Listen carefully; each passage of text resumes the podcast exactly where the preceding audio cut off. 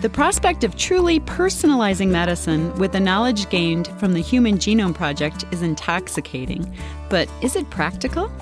Welcome to the Clinicians Roundtable. I am Dr. Leslie Lundt, author of You Can Think Like a Psychiatrist, your host, and with me today is Dr. Gualberto Ruano. Dr. Ruano is a pioneer in the field of personalized medicine and the inventor of molecular diagnostic systems used worldwide for the management of viral diseases. He is president and founder of Genomas, his third genetics related company, and now the biotech anchor of Hartford Hospital's Genetic Research Center.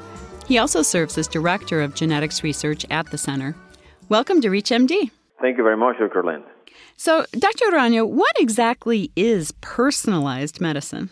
We look at it as a way of managing cases that offers doctors a way of predicting responses otherwise not possible to predict. And we are concentrating in aspects of therapeutic management of psychiatric disease, cardiovascular disease, diabetic disease, in such a way that the treatment given to the individual can be suited to the inherited metabolic properties of that person. Now, is this being used in practice today in any way? We are doing that at uh, Hartford Hospital and Genomas for the New England region and other centers are doing that in, in other parts of the country. Our initial focus relates to the management of side effects that, no pun intended to your introduction, do become intoxicating in the context of unexpected features of the therapeutic program that you certainly did not want to see. The value to the doctor is here you have a patient that you're treating, all of a sudden you have a different kind of condition from the one you started most of it can be traced to drug induced symptomatology.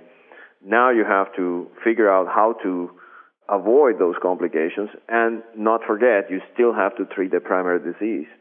For the patient, the value is, is very obvious. I mean, the last thing you want when you seek medical care is to end up with a new disease you didn't have before. For the healthcare system, the value is by reducing these kinds of misdirected therapeutic interactions you can actually improve the efficacy of the treatment and reduce the waste that comes from having now to treat unintended side effects. Now, you recently published a paper of a case where this exact same thing happened. Can you tell us about that?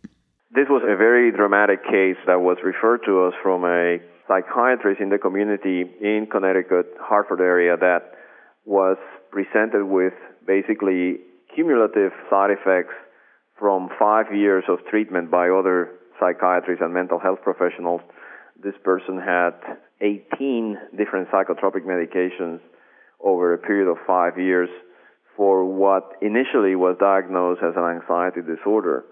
What we were able to determine, and I think kudos to the psychiatrist who figured out that there must be some metabolic issue going on with this patient, was that indeed the person had deficiencies in three of the uh, major metabolic pathways for breaking down drugs.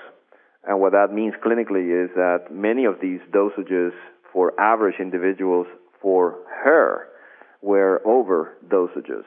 To take this further, uh, we were able to figure out out of those metabolic deficiencies which ones had the least deficiency so that he could introduce low dosages for medications that are processed by those pathways where she had functional capacity, if albeit reduced, and manage the case in that uh, with these kinds of knowledge or these kinds of guidance according to the innate characteristics of the patient. If you figure out the kinds of suffering that this patient went through for five years, the number of clinicians that treated her doing the best they could but not knowing that there were these innate deficiencies.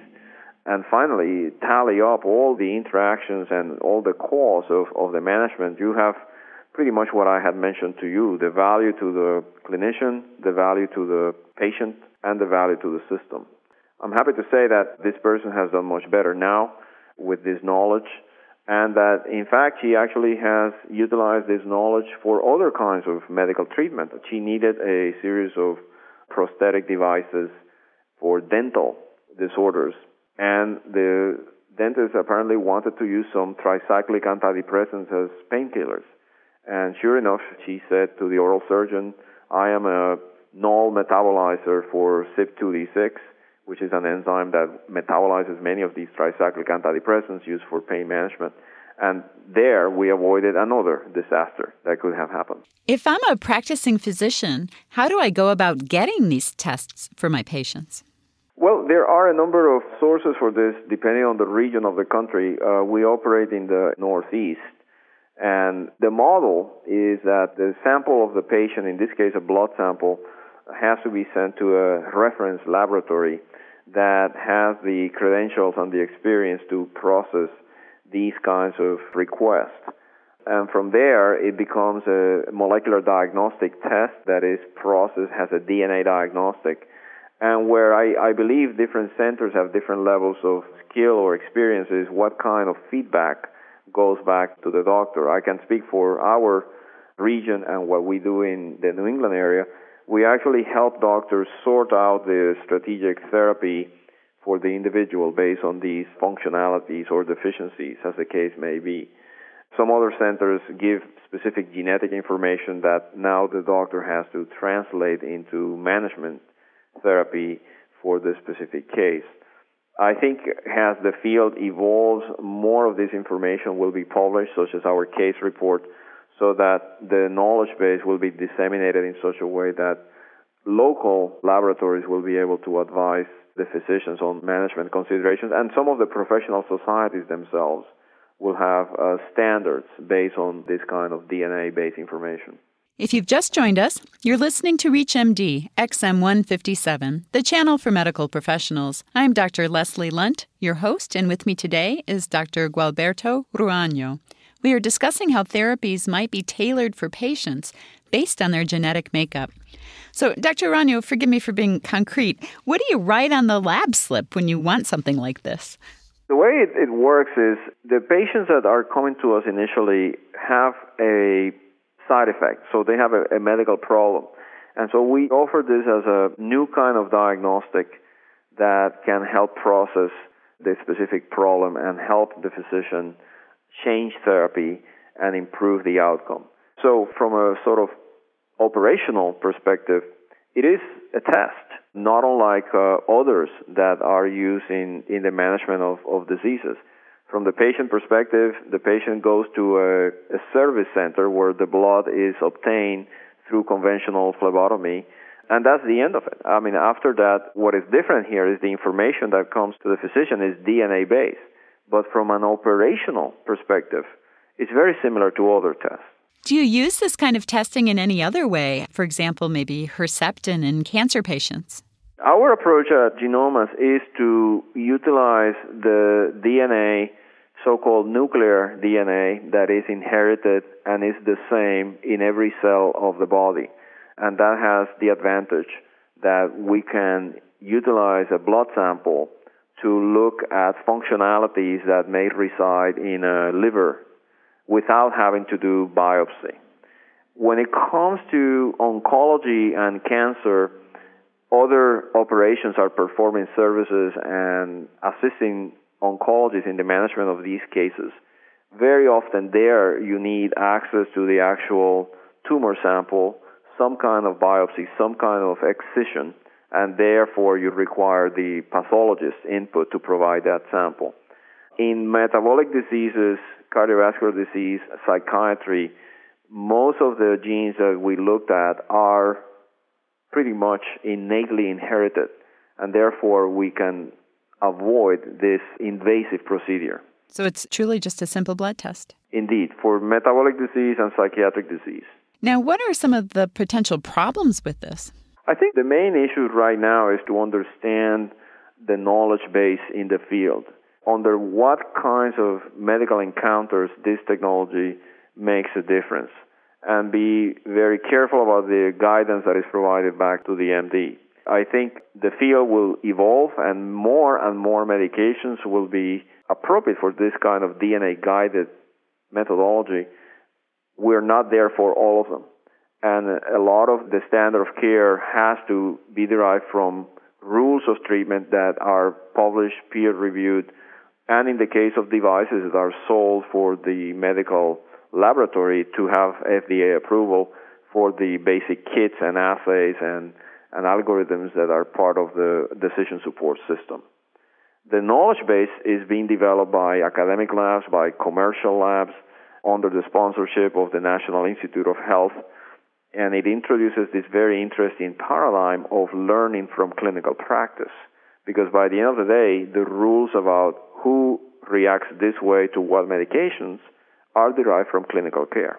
Now, are there problems in getting informed consent for this sort of testing? There's so much misconception, I think, among the public and probably physicians as well about so called genetic testing. Do you run into that as a problem? Well, speaking of the knowledge base of this, the knowledge base for diseases that are inherited is exploding. There is an enormous knowledge about the classical inborn errors of metabolism. Those are rare and very genetically encoded. There is new knowledge now coming from efforts to understand the pathophysiology of diabetes, mental health conditions, cardiovascular disease. And the issue in that kind of application is you are now diagnosing a disease that requires informed consent, counseling, and a lot of ethical guidance in terms of what do you do with this information with regards to privacy. In the case of drug side effects, it's a different encounter that leads to the DNA testing. Here you come with a side effect. You're taking a medication. You already have a disease diagnosis. That's why you're taking the medication the outcome is immediate. The doctor will get information on what to prescribe, what not to prescribe. And because of that, the ethical issues are, in our opinion, based on our experience, well managed within the physician patient relationship. The moment you get into diseases, that requires a, a different infrastructure where you have to protect ethical considerations there are ethical considerations in DNA guided drug therapy, but they are so immediate that are, I believe, based on our experience, they're very well managed within the doctor patient relationship. I'd like to thank our guest today, Dr. Gualberto Ruano.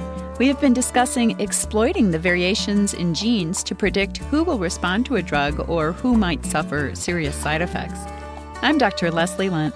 You've been listening to the Clinicians Roundtable on ReachMD XM 157, the channel for medical professionals. We welcome your questions and comments.